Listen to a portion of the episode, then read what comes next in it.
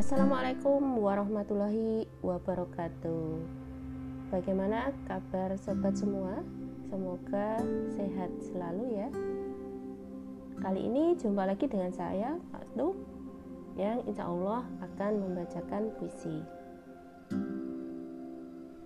Kutitipkan rindu padanya, oleh Sunarti. Bagaimana bisa kusimpan untean rindu bergelombang, kalahkan badai di lautan. Tak bisa kuhindari meski ku coba untuk lengang. Bagaimana ku jawab?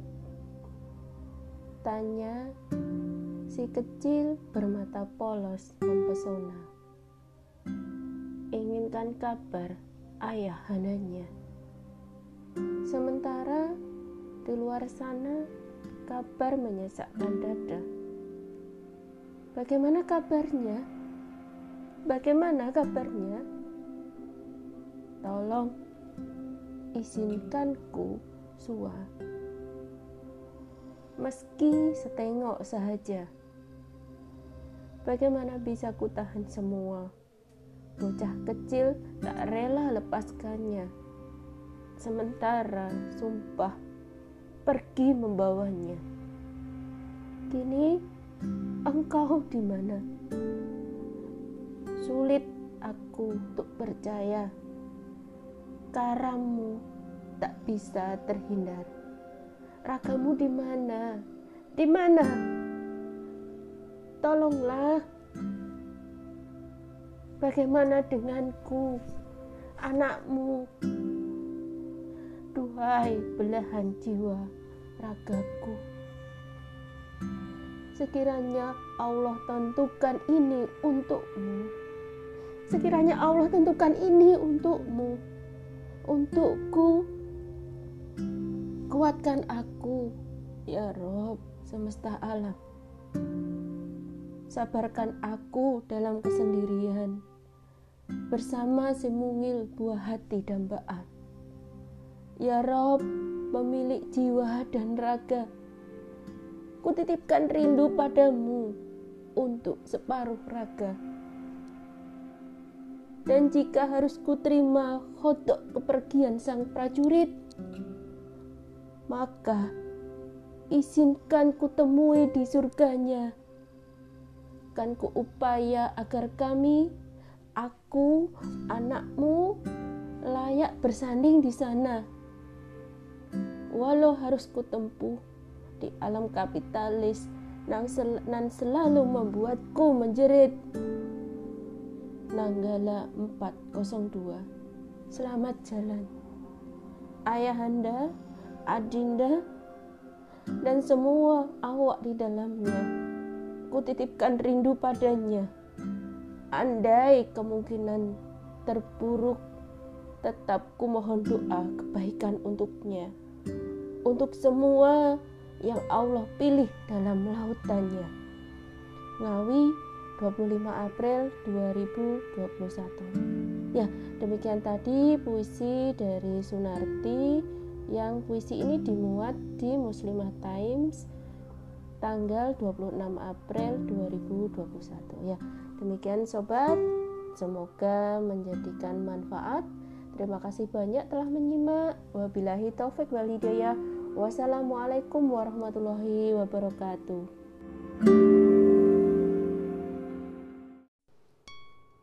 Assalamualaikum warahmatullahi wabarakatuh. Alhamdulillah, jumpa lagi dengan saya, Mak Tum. Bagaimana kabar sobat semua? Semoga hari ini selalu dalam keadaan sehat, dalam limpahan berkah yang berlimpah, dan selalu dalam kemudahan. Amin ya robbal alamin. Kali ini Mak Tum akan menyampaikan sedikit kisahnya Bilal di azan yang terakhir. Kala itu Bilal mendatangi Abu Bakar radhiyallahu an. Dikatakan bahwa kala itu adalah izin Bilal kepada Abu Bakar, yaitu dia hendak meninggalkan Madinah. Wahai Khalifah Rasulullah, aku pernah mendengar Rasulullah bersabda, sebaik-baik amal seorang mukmin adalah berjihad di jalan Allah. Kalimat Bilal membuka percakapan dengan Abu Bakar.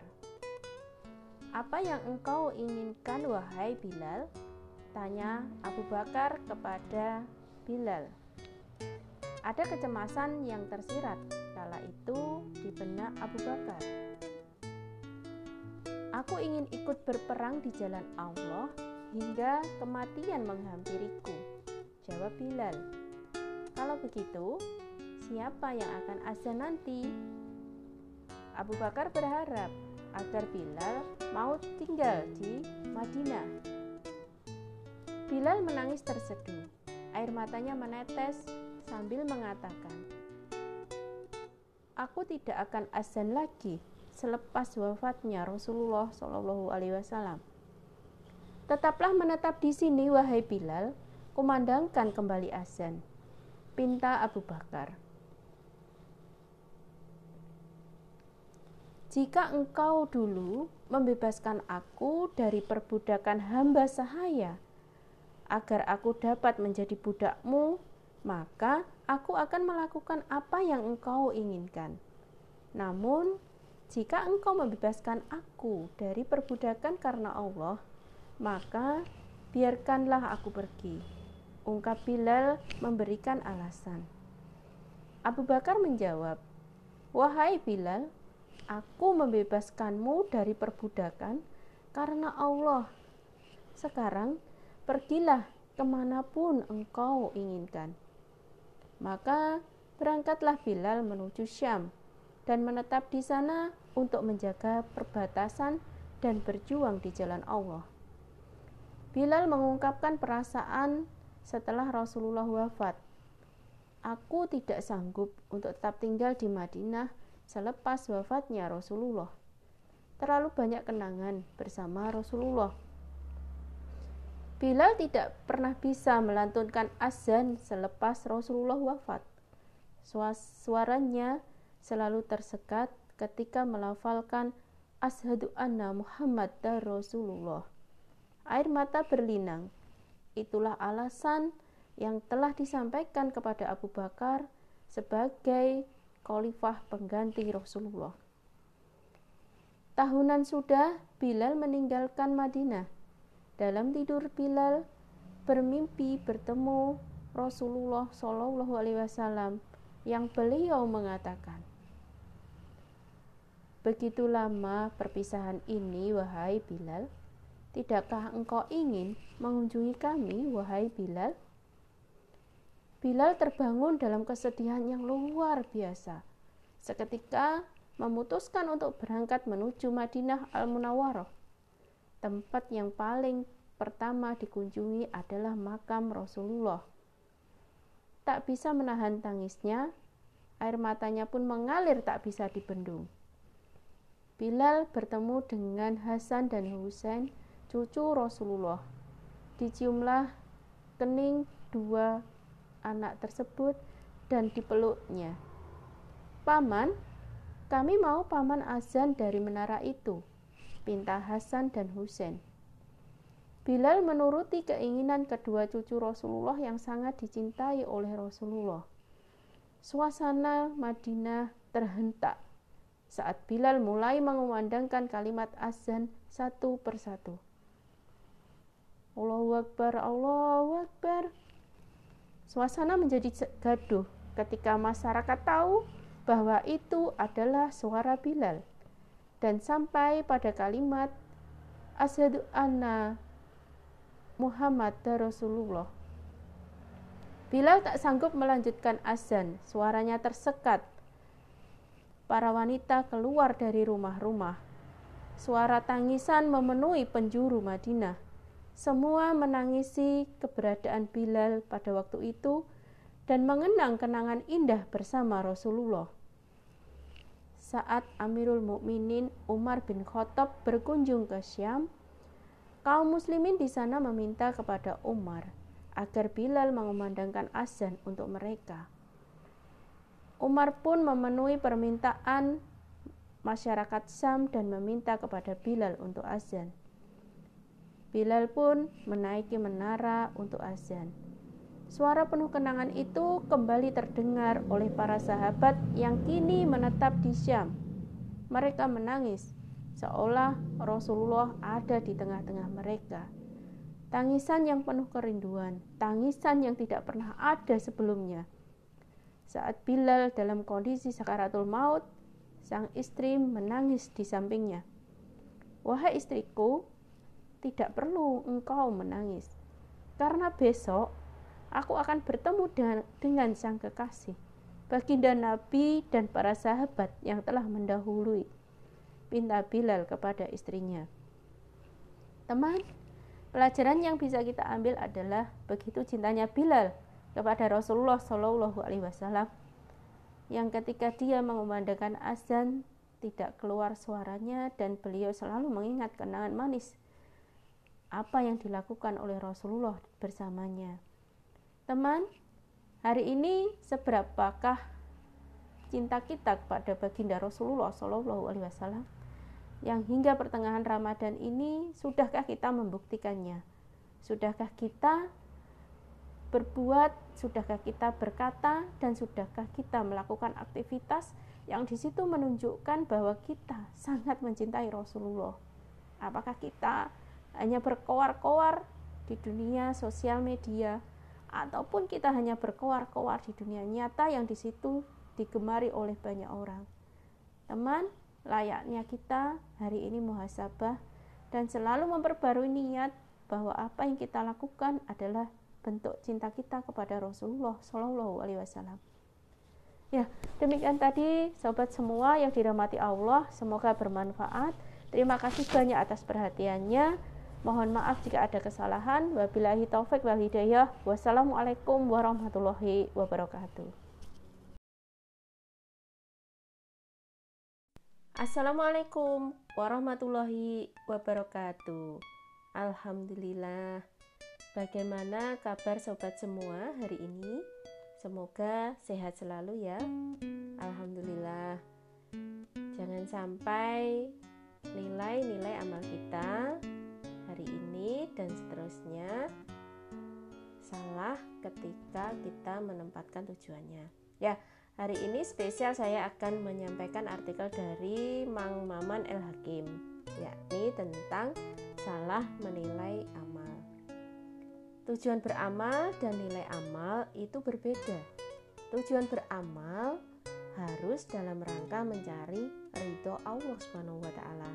Akan tetapi nilai amalnya bisa beragam, bisa berupa materi, kebaikan pekerti, kemudian menolong sesama, atau menar- meraih nilai pahala. Mereka yang berjualan atau berdagang sudah pasti orientasinya adalah keuntungan, yakni ketika dia selama berbisnis sesuai dengan syariah, maka dia akan tetap dalam tujuan yang benar. Begitupun jasa seorang dokter yang tidak memilah-milah calon pasien merupakan amal insaniyah yang artinya kebaikan menolong sesama manusia. Membedakan nilai amal satu dengan yang lainnya tidak boleh dipisahkan dari kesadaran dirinya sebagai hamba Allah yang tentu saja dia terikat dengan syariat Islam. Maka apapun profesinya, asal dibenarkan secara syar'i dan didasari ketakwaan, akan mengantarkannya pada tujuan yang mulia, yakni meraih ridho Allah Subhanahu wa taala. Manusia tidak dapat dilihat dari fisik dan hartanya, melainkan dari hati dan amal perbuatannya. Harga diri seorang manusia, tolok ukurnya adalah nilai ruh dari seluruh amalannya. Dari Abu Hurairah, ia berkata bahwa Rasulullah Shallallahu Alaihi Wasallam bersabda, "Sesungguhnya Allah tidak melihat pada bentuk rupa dan harta kalian, Akan tetapi Allah hanyalah melihat pada hati dan amal kalian. Hadis riwayat Muslim. Kesalahan dalam menilai amal seseorang karena tidak memahami hakikat perbuatan. Setiap aktivitas manusia memiliki nilai amal yang baik dan buruknya harus didasarkan pada dalil syar'i, yakni berupa kitabullah dan as-sunnah. Misalnya saja, keuntungan yang diperoleh seseorang pedagang berarti nilai amalnya telah tercapai. Namun, jika merugi masih membuka peluang adanya hikmah dari kerugiannya tersebut. Hikmah itu bisa berupa pengalaman berbisnis atau evaluasi manajerial yang bisa menjadi kebaikan, meskipun nilai amalnya tidak tercapai. Contoh lain adalah sholat berjamaah, terlebih seperti sekarang ini, sholat di bulan suci Ramadan, yang bukan hanya sholat fardu, yang di situ sifatnya berjamaah. Sholat sunah tarawih boleh dilakukan berjamaah di masjid, di musola, ataupun bersama keluarga. Nilai amalnya tetap ruhiyah, namun bisa mendatangkan sifat ifah, yakni terjaganya diri. Terjalinnya tali silaturahmi dan persaudaraan yang erat antar sesama muslim sehingga dapat meminimalisir tindakan atau perbuatan mungkar, mampu menumbuhkan rasa kasih sayang dan berbagai kebaikan. Dalam terjemah Quran surat Al-Ankabut ayat empat puluh lima, sesungguhnya sholat itu mencegah dari perbuatan-perbuatan keji dan mungkar. Dalam perkara ini, kesalahan fatal sistem sekuler kapitalistik yang menempatkan kewajiban menegakkan sholat sebagai kewajiban individu saja. Padahal, sholat bisa mencegah perbuatan keji dan mungkar, yang sejatinya juga menjadi tugas negara untuk menegakkannya. Dan kebanyakan aktivitas-aktivitas amal yang lain justru terbolak-balik dalam nilai amalnya, dalam nilai maupun tujuan beramalnya.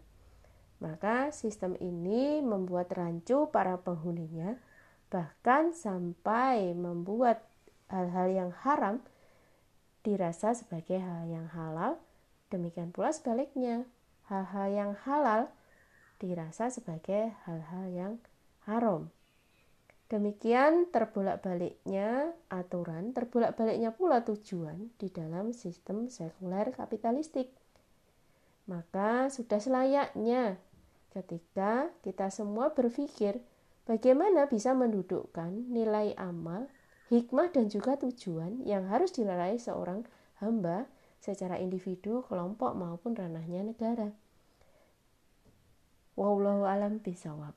Ya, sobat, demikian yang saya sampaikan dari Kang Maman El Hakim. Terima kasih banyak atas materinya, semoga menjadi pahala jariah dan untuk kita semua semoga menjadi manfaat yang di situ selalu menjadi muhasabah kita setiap saat, menjadikan kita memiliki tujuan, hikmah dan nilai dari setiap aktivitas yang kita lakukan.